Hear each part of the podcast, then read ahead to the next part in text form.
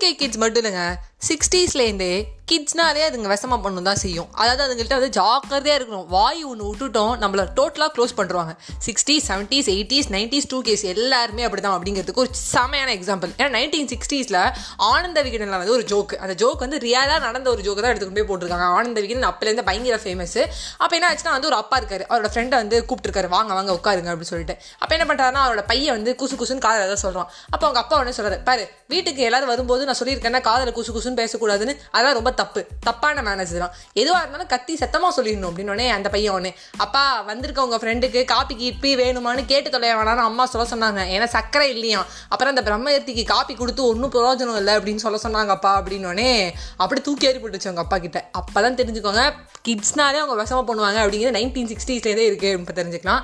So வணக்கம் வந்தனம் நமஸ்தே நமஸ்கார் friends இன்னைக்கு இருக்கிற காலகட்டத்தில் பசங்க எல்லாமே படிப்பாங்க. இங்கிலீஷில் படிப்பாங்க. அதை தாய்மொழியில் டிரான்ஸ்லேஷனில் தெரியாமல் படிப்பாங்க. சில பேர் அப்படியே மக் அடிச்சுட்டு போயிடுவாங்க. சில பேர் மார்க் தான் வேணும் அப்படின்னு சொல்லி ட்ரெயின் ஆகிருப்பாங்க அப்போ என்ன ஆச்சுன்னா ஒரு பையன் அவன் வந்து ஒரு எட்டு வயசு பையன் இருப்பான்னு வச்சுக்கோங்களேன். அவங்க அப்பா வந்து ஒரு டெய்லர் அவர் வந்து தைச்சுட்டு இருக்காரு. ஓகே அப்போ என்னாச்சுன்னா அவங்க பையன் படிக்கிறான். All the glitters are not கோல்டுன்னு படிக்கிறான். All the glitters are not கோல்டுனா என்ன அப்படின்னு கேட்கும்போது அவன் உடனே அவங்க அம்மா சொல்கிறாங்க டே மின்னுவதெல்லாம் பொண்ணலடா அப்படிங்கிறாங்க. உடனே அவன் வந்து மின்னுவதெல்லாம் பொண்ணல all the glitters are not கோல்டுன்னு படிக்க ஆரம்பிச்சிட்டான். ஆனால் என்னங்கிறது அவன் டெப்த்தாக புரிஞ்சு படிக்கலங்கிறது அவர் அப்பாவுக்கு தெரியாது. அப்போ என்ன பண்ணுறாருன்னா அவன் அப்பா வந்து இங்கே வாடா நான் வேலை செய்யறத பாரு அப்படின்னோடனே அவன் அப்படியே ஆன்னு பார்க்க ஆரம்பிச்சிட்டான் ஆனால் எங்கள் அப்பா என்ன பண்ணிட்டாரு? நல்லா வந்து ஒரு புது துணி எடுத்து ஒரு புது கத்திரிக்கோல் என்ன பண்ணுறாரு அழகாக சதக்கு சதக்குன்னு வெட்டுறாரு. வெட்டிட்டு அந்த கத்திரிக்கோலை தூக்கி எறிறாரு.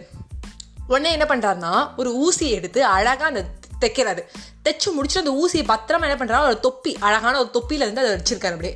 அப்புறம் என்ன பண்ணுறாரு தைச்சு முடிச்சிடறாரு உடனே அவன் பையன் கேட்குறான் என்னப்பா அவ்வளோ காஸ்ட்லியான ஒரு கத்திரிக்கோள் அவ்வளோ அழகாக இருக்கிற அந்த பிங்க் கலர் கத்திரிக்கோலை தூக்கி எறிஞ்சிட்டீங்க. சின்ன தமா துண்டு ஊசி அது லைட்டாக மெலிஞ்சிருக்கு. அந்த ஊசியை கொண்டு போய் தொப்பியில் சொருகி வச்சுக்கிறீங்க எனக்கு புரியவே இல்லையே அப்படின்னோடனே அவங்க அப்பா சொல்றாரு டே மின்னுவதெல்லாம் பொண்ணல்லடா. அப்படின்னா என்ன அர்த்தம்? அந்த கத்திரிக்கோள் மின்ன இருக்குது பல இருக்கு புது கத்திரிக்கோள். ஆனால் அது என்ன பண்ணுது? உறவுகளை வெட்டுறது. அதாவது இந்த சட்டையை விட்டு வெட்டு வெட்டுது.